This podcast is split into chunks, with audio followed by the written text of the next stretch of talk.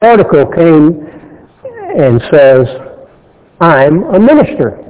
Now, it goes on to say sometimes it is done humble, meek person saying, I'm, I'm a minister of God, to the person that says, I am the minister and you are doing it my way. See? So there's this tendency of which way it is or how is it done. Uh, it's sad because for the most part, the term minister in the Bible is really misunderstood. We really don't fully grasp what was said in the scriptures. The article goes through here and asks the question, what is a minister? I ask you the question. When I say minister, what comes into your mind? The man that's speaking? The one that comes by and anoints when you're sick? the one that comes in there and tells you you're doing it wrong and you're going to do it my way? Uh, what, what comes into your mind when you hear the term minister? Does, what does the role involve? And what was the outline all, all the little pinpointing from the littlest point to the biggest points of being a minister? And is he somebody extra special? I remember when I first came into church, I had a chance to uh, fly to Big Sandy because the minister in Houston at the time was Charles Dorothy, Dr. Charles Dorothy. And uh, I had an opportunity to fly up there, and I looked at, man, here's the, this is the, one of the top people in the church. You know, he's teaches in the college, and he's, you know, he's got this doctor degree, and and he's teaching. And he's got this whole congregation of 250, 260 people. So I go up and I put him on this pedestal like most of us do with the ministry. We stick him on this pedestal there's something special, you know. I got there and I got to meet his family. And I said, my my family's probably in a little better shape than his. I mean, it was a letdown in one sense because I said, this guy's human. He's not this great special person. He's got all this, he's got faults just like I do. And his children were a lot more terrorists than mine. Mine were not terrorists. They were basically pretty good kids. But what comes into your mind when we say, I'm a minister? What do you think about? You know, sometimes we look at like Aaron's family was the priests of Israel. And sometimes we think that a minister is someone that that didn't come through the ranks. His dad was, you know, he'd take like the prophets of, uh, of Colorado City. They're generally the family, when the father gets to the point he can't do those duties that, that they have set as a criteria for, for their job, they get their son, their oldest son, or whichever one's more aligned to being with them. And that's what it was with Aaron's family, wasn't it? Aaron's family was given the opportunity and the responsibility of being the priests. So, is a minister then just someone that's born into that position? Like Mr. Armstrong and uh, Ted Armstrong and uh, uh, Richard Armstrong, they were born into that family. Is that, that the case? Is that how we look at what a minister is? Well, this article goes on and says, no. It points out that we are all ministers. Well, is that true? Are, are you a minister? I mean, do, do you look at that yourself? I'm a minister. Well, there's a lot of people in the Church of God today that take that approach. We are all ministers. And I believe in one sense, yes, you are ministers. But in the other sense, I believe you're not ministers. Okay? So maybe that's a double-sided question. Yes, you are a minister, but no, you're not ministers. Depends on what you mean by minister. In the Old Testament, the word minister occurs 66 times.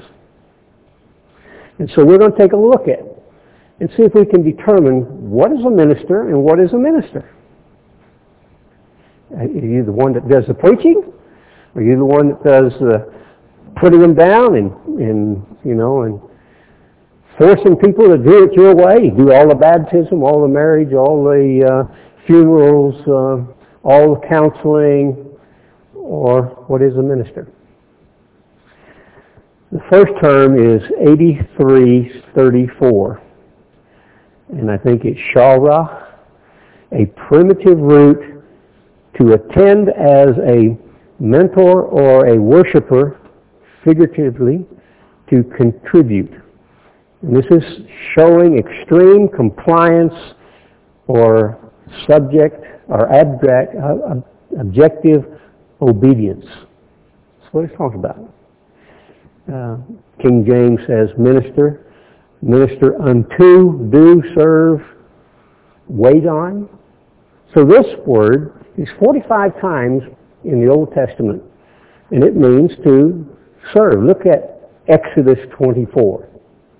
Because what we want to do is make sure what we learn something that it fits Scripture. So let's look at Exodus chapter 24, verse 12. Exodus 24, verse 12. And the Lord said to Moses, now here's God speaking to Moses, and we know that Moses was put in a special position. says to Moses, Come up to me unto the mountain and be there, and I will give you tablets of stone and the law and commandments which I have written that you may teach them. So here we could see that Moses was given a responsibility to teach the people God's commandments. That's what he was told. You will teach these things to my people. The commandments, the law, and the things that God wants done. Verse 13. And Moses rose up and his minister Joshua. Wait a minute, you mean Joshua is going to sit out there and teach Moses something? Is that what it's saying? Called Joshua a minister. Is he supposed to be teaching Moses? Is he Moses' teacher?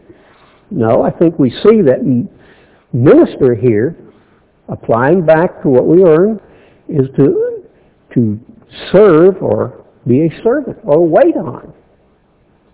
So Moses had a minister, Joshua. So that term minister here means to wait on to serve, to help, to support, to carry, help him carry the load. It's just like Daryl. Somebody's got to help him carry the load. It's a big job. I really don't want that job. Too big for me. I just can't do it. Moses couldn't do the job either all by himself. He had to have someone, and it happened to be a dedicated man named Joshua who helped Moses carry the, the load. Numbers chapter 3. Let's look at it again. This word, minister, at this point. Numbers chapter 3, verse 6. And we hear that there are ministers and there are ministers. Bring the tribe of Levi near and present them before Aaron the priest. So here God is saying Aaron is the priest.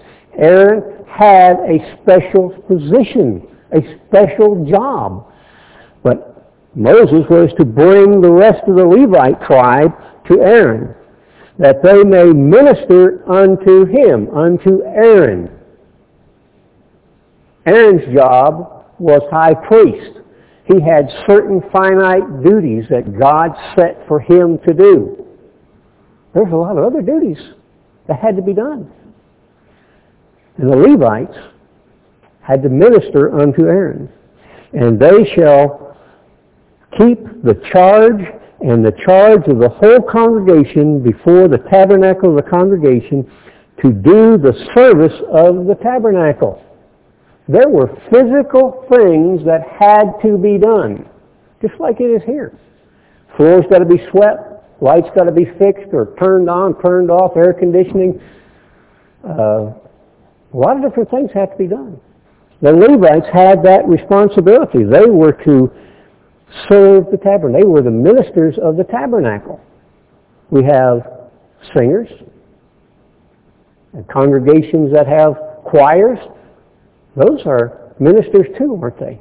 I think in some of the Protestant areas they call that the uh, minister of the children or the ministry of the of the uh, choir or different type of ministries. But they're ministers. But are they set on a high pedestal? No. Oh, yeah, we look out there and we've seen people that have the quality to be able to carry a tune besides a bushel, in, in a bushel basket, but be able to carry a tune and enjoy our hearts and make our hearts glad and God's heart glad. So they had a job. It goes on verse 8, and they shall keep all the instruments of the tabernacle of the congregation and shall and the charge of the children of Israel to do the service of the tabernacle. So here the term minister of the Levites was a physical job. Building curtains maybe, digging ditches, whatever it required in the tabernacle, those people had that job to do. They were a minister of sorts, if you want to. First Chronicles 52, uh, 15. excuse me. First Chronicles 15, verse 2.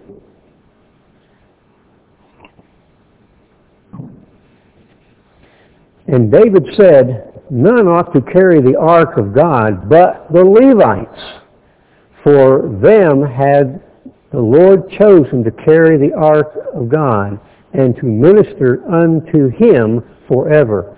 So they were ministering unto God by carrying the ark. We know what happened when somebody decided for himself they carried it wrong. David had the ark brought. They were doing it wrong. Uzzah reached out there to grab the ark and man died because it wasn't his job. God was specific. So he had people assigned as ministers of the ark to carry it. They knew how to do that. They were trained to do that. But were they the teachers? No, they had a job to do. Isaiah 60, verse 10. Finding that this job of minister doesn't necessarily mean you're the one who goes out there and speaks, does it? Isaiah 60, verse 10. And the sons of the stranger shall build up the wall, and the king shall minister unto you. So here the kings are going to minister unto God's people. For in my wrath I smote you, but in my favor have I had mercy on you. So we have people that have a responsibility. Their ministry is physical work. This is back in the Old Testament. Now let's look at another word. That's minister. And 15 times it's recorded. So I didn't go through all the others, it gives you, you can go and look those up. Here 15 times is 3547. And I think it's 47, 48, and 49. the word is uh, K-A-W-H-A-N, which is still ministry, a prime root, a prime, uh, apparently meaning to uh, meditate in religious service. See here, meditating in religious service is a ministry, but used only as diminutive form. It's to deck, be, do the office of execute the ministry in the in the uh, priest's office. So this means a person that has a responsibility to do the teaching. There's only 15 times in the Old Testament. Example, Exodus chapter 28. Exodus chapter 28, verse 1. And take unto you Aaron your brother and his sons with him from among the children of Israel, that he may minister unto me in the office, the priest's office, even Aaron, Nadab, Abihu, Eleazar, I mean, Eleazar, and uh, so his sons were the responsibility to do the priest's job, to minister to God. They had a special assignment. And you shall speak unto all that are wise-hearted, whom I have filled with the spirit of wisdom, that they may make Aaron's garments and con- consecrate him, that he may minister unto me in the office of the priest. So here Aaron's job was to minister directly to God, to serve God, and to do the work that God put in his, in his hands. Exodus 29. Exodus 29. This could also mean a chief ruler, priest, or principal officer. Exodus 29:44. And I will sanctify the tabernacle of the congregation and the altar, and I will sanctify also both Aaron and his sons to minister unto me in the priest's office. So again, we're finding out that there was a specific assignment. There's a difference between ministering of the tabernacle, the physical arrangements, and ministering directly to God in the office of a priest.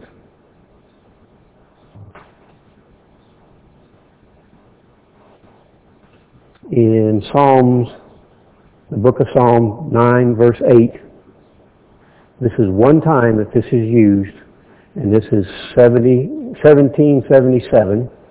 It's a principal root uh, uh, to rule by implication of judgment, also to uh, strive at the law. So, Psalm 9, verse 8, And he shall judge the world in righteousness, and he shall minister judgment to the people in uprightness. Speaking of Christ. He is the chief minister. And it's only used one time to have judgment, ministering judgment and pleading the cause. We know that to be Christ. So here's one time in the whole Old Testament that this one time, this minister who is, we know in the New Testament, the um, shepherd of shepherds. And I know there are people out there call they call themselves the shepherd. But are they the shepherd? There's only one the shepherd. Let's take a look at the New Testament then. Is it different in the New Testament? Did things change? The word minister is used 23 times in the New Testament. In Matthew 20, verse 25. Matthew 20, 25. Jesus called unto him and said, unto them rather, and said, You know that the uh, prince, princes of the Gentiles execute dominion over them, and they that are great execute authority over them. So we've got to be careful what, this is the world's attitude. But it shall not be so among you. Christ talking to the disciples people that he specifically picked. So it shall not be among you. But whosoever will be great among you, let him be your minister.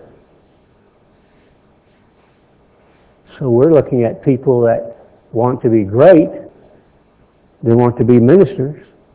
And whosoever shall be chief among you, let him be your servant. So we're relating servant and minister together. Even as the Son of Man came not to be ministered unto, but to minister and to give his life a ransom for many. Here we're finding that it is an attitude of unquenchable service. He's willing to go above and beyond what's been put in front of you. And I think that's pretty difficult because I find myself You know, at times you get tired and you want to quit. But if you have the vision that Christ had, if you have the knowledge that he has and the looking toward what is the future, you don't stop. You don't give up, but you keep going. And Mr. Armstrong used to say that, that you don't retire. You don't retire in God's way of life. You just go to sleep. But you work as much as you possibly physically can, and when you're tired, you give a little more effort and keep going, not to wet down. So here Christ said he came not to be ministered to, and yet people wanted to minister to Christ, but he said, I came to minister for you. I came to serve you people. Matthew 25, verse 44. Matthew 25, 44. Then shall they also answer him, saying, Lord, when saw we you hungered or thirst, a stranger, naked or sick, or in prison, and did not minister to you? Well, when did we see you, Christ? So they're asking the question, if it was you, Christ, if it was Emmanuel there, well, we would have done it. We'd have no problem doing that. I hear that all the time today. If it was Christ here, I would have no problem doing those things. That's what Christ is saying. They're saying to him, when, when do we see you, Christ, sick and all this? Then shall he answer, saying, Verily or truly I say unto you, inasmuch as you did it unto one of the least of these, you did it to me. So he's saying what we need to take and keep our eyes open if we want to be a minister of Christ, keep our eyes open and those that need help. Are they in prison? You're serving Christ. Are they sick and you go over there and you do all you possibly can? You're, you're serving Christ. You're ministering to Christ. Are they hungry? And so you have so much. Are you willing to share what you have? I remember one time we had a whole group of people from uh, St. Petersburg and Sarasota came to Fort Myers, and they only had a little bit of food. And I said, not a problem. All we have to do is ask God for help, and He'll supply the needs. And the man who was in charge didn't agree with me. But I feel God's in charge. So he's saying, if you only have a little food, you bring them in and ask God's blessing. It'll be enough. Because you're ministering to Christ. Are you teaching Christ? No. But you're serving Christ by serving each other. You know, we heard that in the sermonette. We have to have that kind of love that Christ had, that you're willing to go above and beyond what's set in front of you.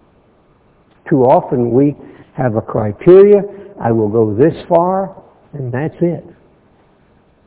But is that the criteria that Christ took? Did he say, I will only go to this point, and that's it, I won't go any farther? No. We know that it says Christ, even though they spit on him, they beat on him, they falsely accused him, they lied about him, everything they possibly could, we know he never raised one railing accusation. Do we do that? Or do we see somebody making a mistake? I know I had talked to a man yesterday and I said, you know, one of the things that God hates and is really hard for me is when someone causes dissension. Causes dissension. That's not ministering unto the congregation. That's taking away. You minister to the, to the congregation by uplifting people, looking for the best in them, not tearing them apart. Too easy to do that. And what happens is some get angry. They get frustrated, angry, and, and, you know, we shouldn't even get angry unless it's righteous anger. You know, God tells us not let our sun go down on our anger. So, so a lot of things we got to change there, don't we? If we're going to minister some other person, we can't get so angry at them because we know also Christ expanded the law, you know, you shall not kill. But he expanded to the point where you are so angry at a person you kill them in your mind, didn't he? You can't kill somebody in your mind and minister to them, can you? So here we're talking about a ministry of service. Romans chapter 13. Romans 13, verse 4. For he is a minister of God to you for good.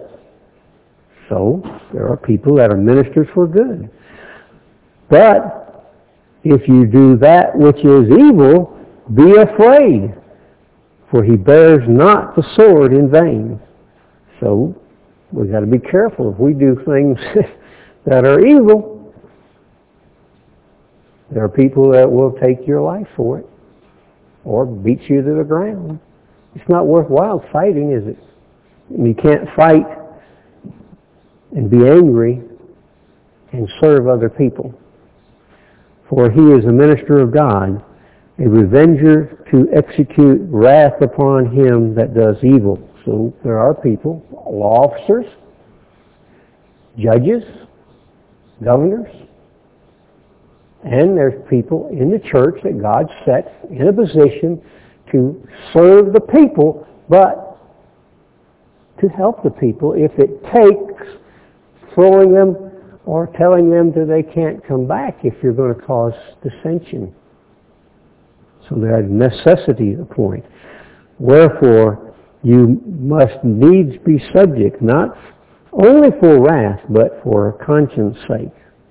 So God has ministers that are in the world. If you go out there and you break the law, is he teaching you? No, he's a minister of God. He's ministering safety. He's ministering justice, we hope. Not always, but sometimes. So here the case that the word minister doesn't mean preacher. Doesn't mean I'm in charge, you do it my way. Uh, we have a project that we're working on. Yeah, there is a man there that is responsible for doing the job, and he gets frustrated because sometimes we challenge him without knowing his thoughts. And so he gets super frustrated and angry. But we are supposed to, if we're serving him, we should be ministering unto him in love, like we heard. Love others. You can't love them and put them down. You can't do that. So you should minister by doing the best you can.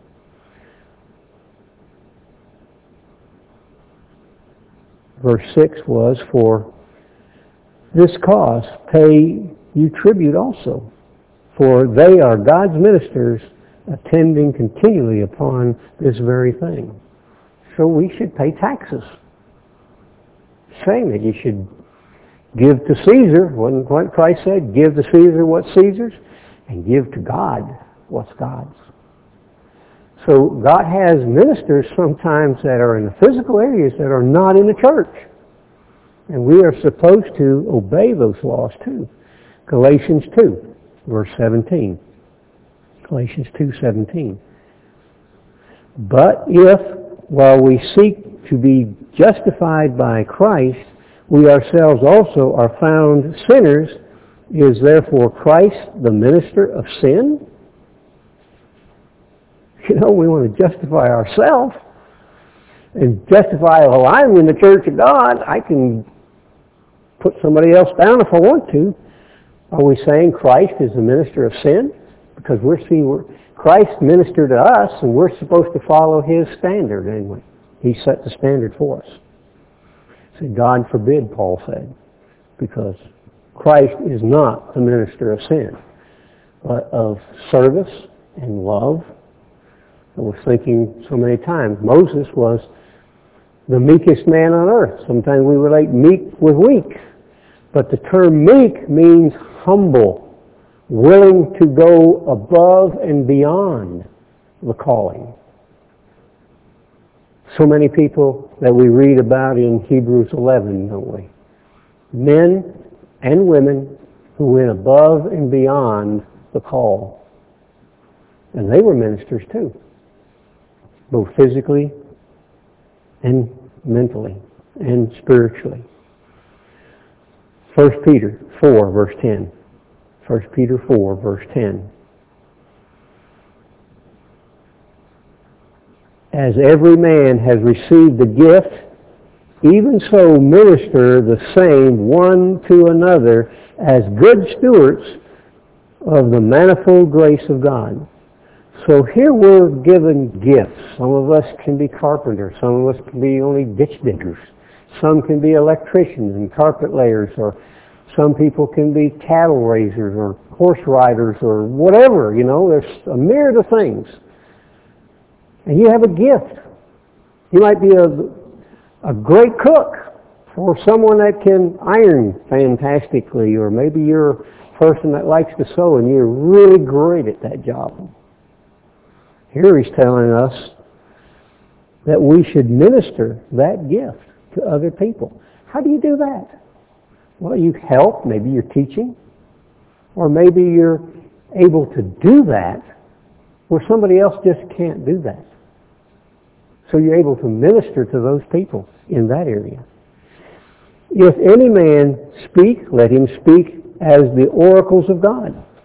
If any man minister, let him do it as the ability which God gives, that God in all things may be glorified through Emmanuel, to whom the praise and dominion forever and ever. Amen. So the ultimate goal is whatever gift God gives to you, you minister that to others for what? To bring glory, honor, and praise to the great Creator God.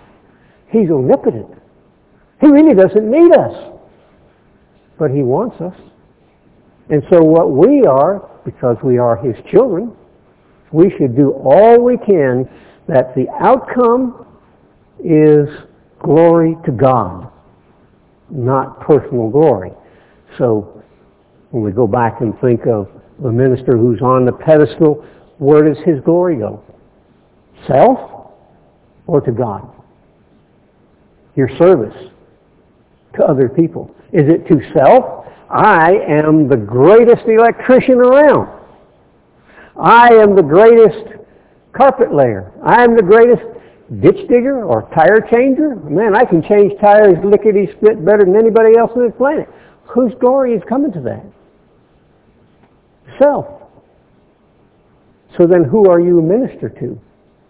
God or self? You got to look at that way. So what does the term minister mean? Self-centeredness or glory to God in all that you possibly do? The New Testament, 1247. To be an attendant, wait upon mentally or as a host, a friend, a teacher. To act as a Christian deacon. We're talking about a service, a physical area of life that's so necessary in this day and time. It really is. It's an act of service. And here it calls it a deacon. Two times in the New Testament it says, probably have both of these, this is 3011 from a, a divinative uh, of uh, 2992, a public servant functioning in the tabernacle or gospel or worshiper or benefactor. It's minister, called minister or ministered. Okay, two times. Romans 15, 16. Romans 15, 16.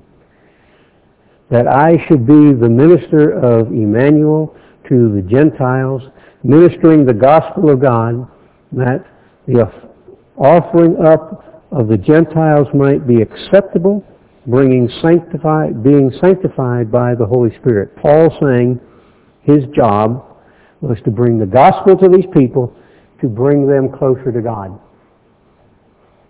His job was given that as a teacher and to bring the gospel and offer these people to God. Just as Aaron and his family offered the, uh, the sacrifices which could never take away sins, but it was something that they had to do to make the people realize, hey, I'm sinning. It didn't take the sin away, but it made them think, I'm sinning. I've made a mistake. And so they ministered to that way. Hebrews chapter 8, verse 2. Hebrews 8, 2. A minister of the sanctuary. So this place, two times it says, it's a minister of the sanctuary. And of the true tabernacle which the Lord pitched and not man. So here is the tabernacle he's talking about here. The true tabernacle that God has built. The church is the tabernacle. Our bodies are the temple of God's Spirit. They're not a tabernacle. So he was a minister to us to teach us and show us the right way. Another time in the New Testament, one time, this is Romans um,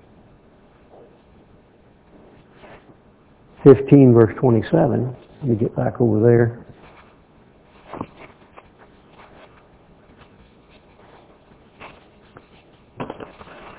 Romans 15, 27.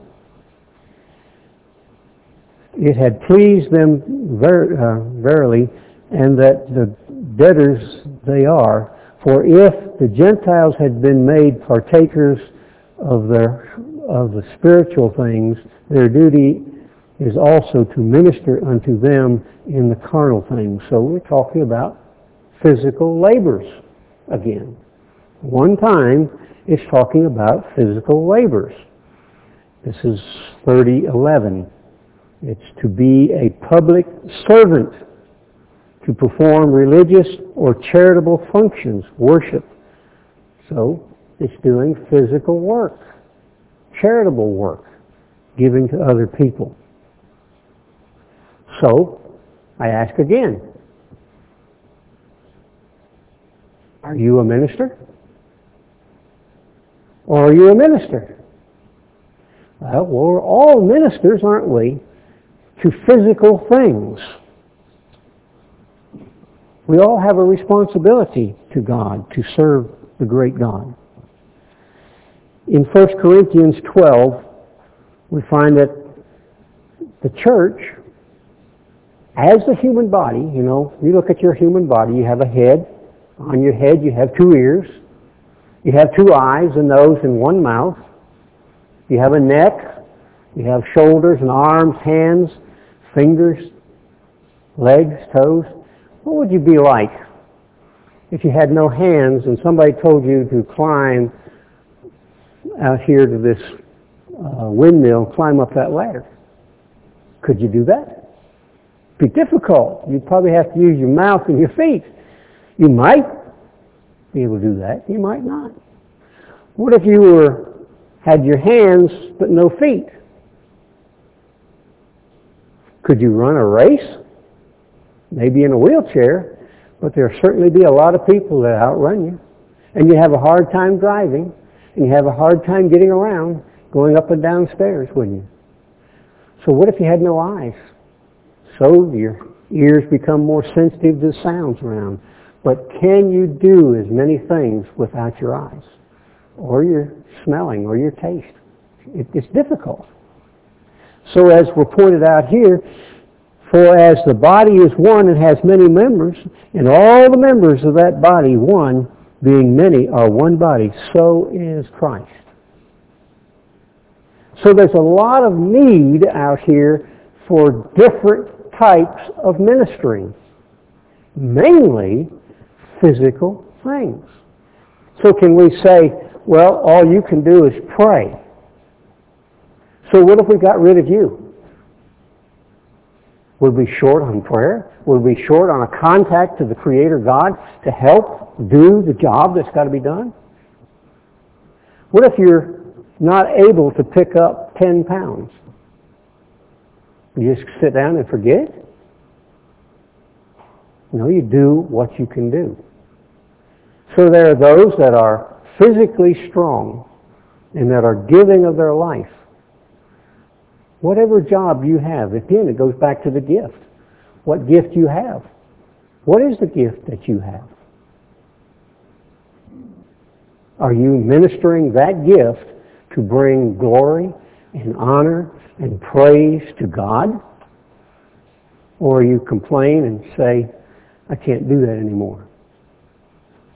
Because that too often happens. So we are all ministers. We have responsibilities, one with another. Not all of us have the responsibility to stand up and teach. Ephesians 4 tells what that job is. Those that do the teaching. And who gave that job? Did the person seek it himself? Yes, there have been people who have sought out to be the one who's doing the preaching. For what purpose? Because they want to be on some pedestal and say, look at me. I am God's minister. And I have all the answers. But I'll tell you, every man and woman has to eat and sleep. Every man and woman has to put their clothes on, one arm or one leg at a time. We're all the same. So do we have people on a pedestal and think we're greater than somebody else? And too many times we find that. It's happened in the church and the church collapsed because of it. Because people were of that point. They were not Moses.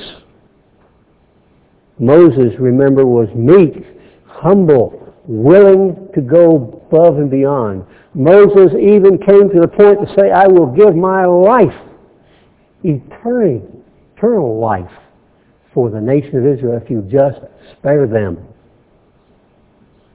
Is that being weak? No. That's what God wants from those that are called ministers. Whether you're doing a physical job or a preaching job.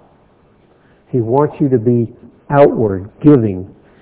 So he says in Hebrews 4.11, And he, Christ, who is the head of the church, remember we can read that too, as Christ is head of the church, so as he put the man head of the wife, was something he ordained and did. So he, Emmanuel, gave some apostles. Do we have apostles today?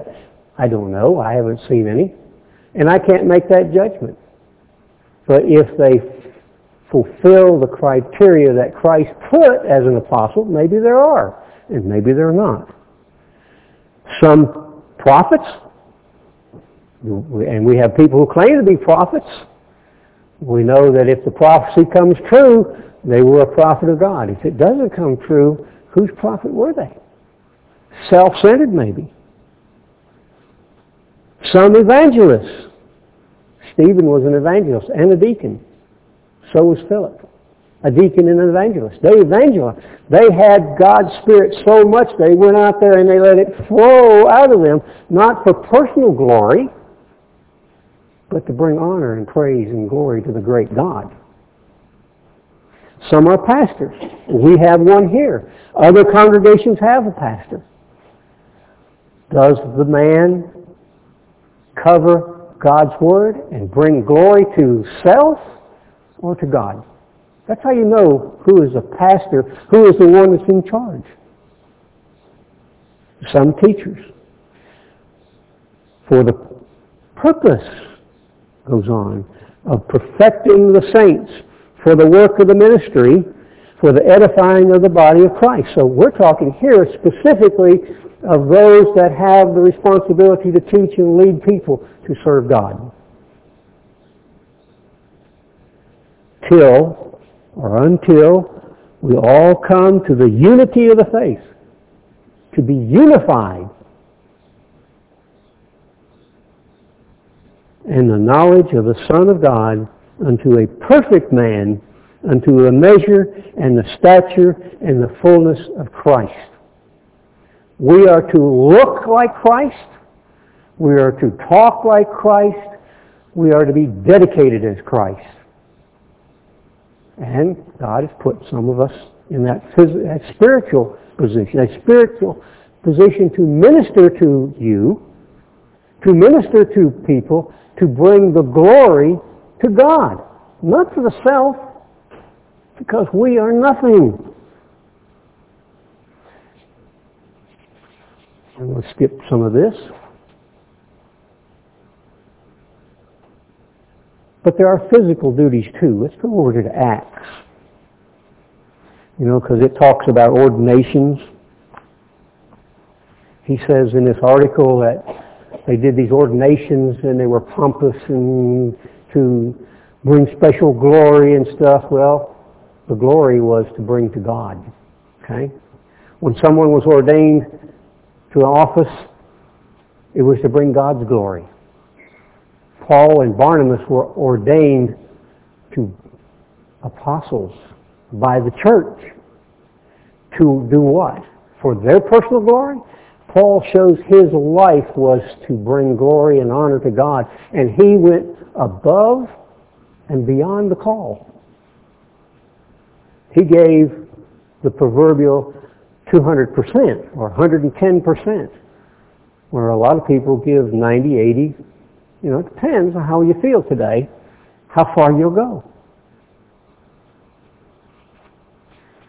Here in Acts chapter 6, verse 1.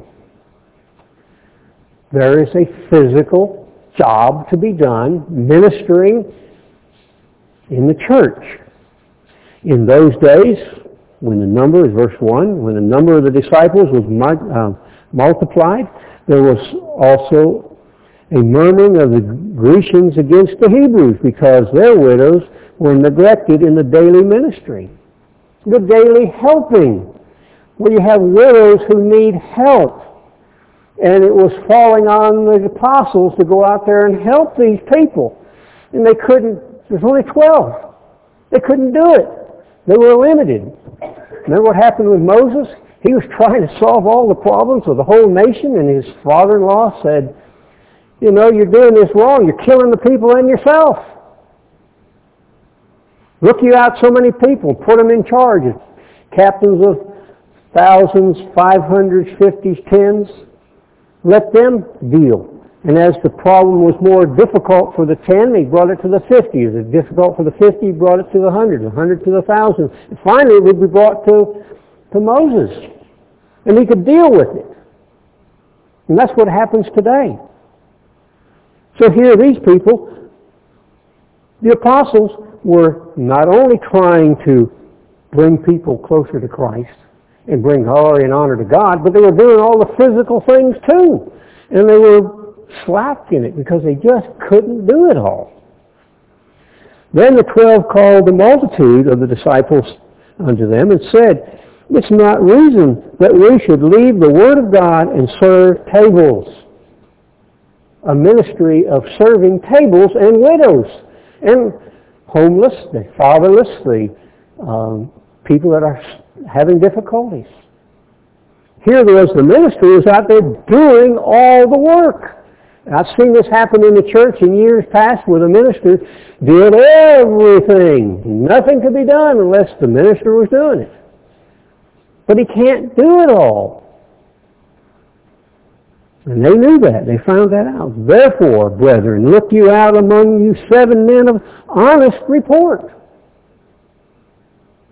So here he asks the church, bring me people who have honest report. They're not thieves or criminals or, or blowhards or whatever you want to call them. Honest report. Um, full of the Holy Spirit and wisdom, who may, who may appoint over this business. but we will give ourselves continually to prayer and the ministry of the word.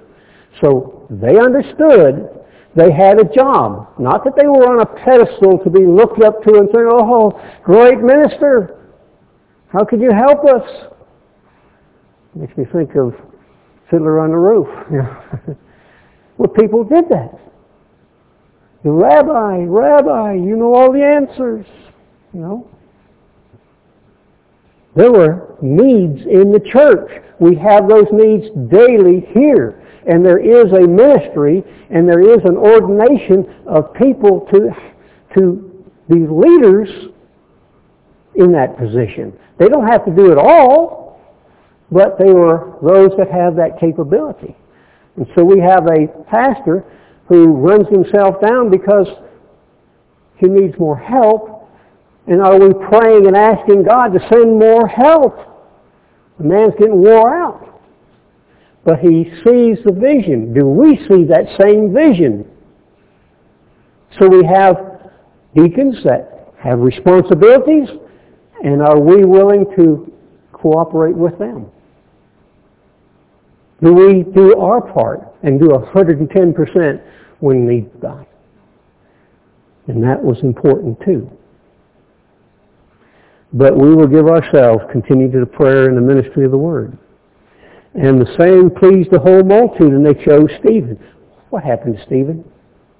Stephen went 110%, didn't he? He not only did the physical things, but he went out there in a point that he finally became an evangelist, maybe not appointed or placed in that position, but he brought the knowledge of God because he had what it said here. He had wisdom and understanding. Do we have that same vision? Stephen, Philip, Moses, Christ, our example. Where do we stand? There's ministers and there's ministers. There are those that have the responsibility to keep prayer and close to God and let God's Spirit flow through them and be able to teach each one of us God's way. And there are the ministers that take care of the physical things that help those like Joshua ministered unto Moses. Are we ministering unto our pastor? That's doing serving him, you know. Whatever it takes. You can't just limit yourself because I don't feel good today. I know that this man didn't feel good and still went and worked and worked he should have had some more help. So when we hear the term minister, do you really understand what the term means? Does it mean just the guy that does the preaching and does the correcting and does the pointing and you know all these other things and or does it mean you and me? Because there are ministers.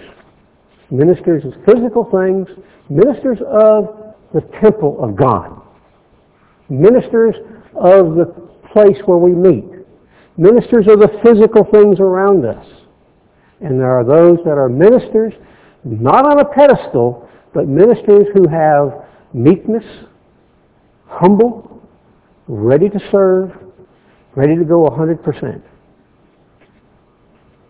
What do you think when you hear the term minister?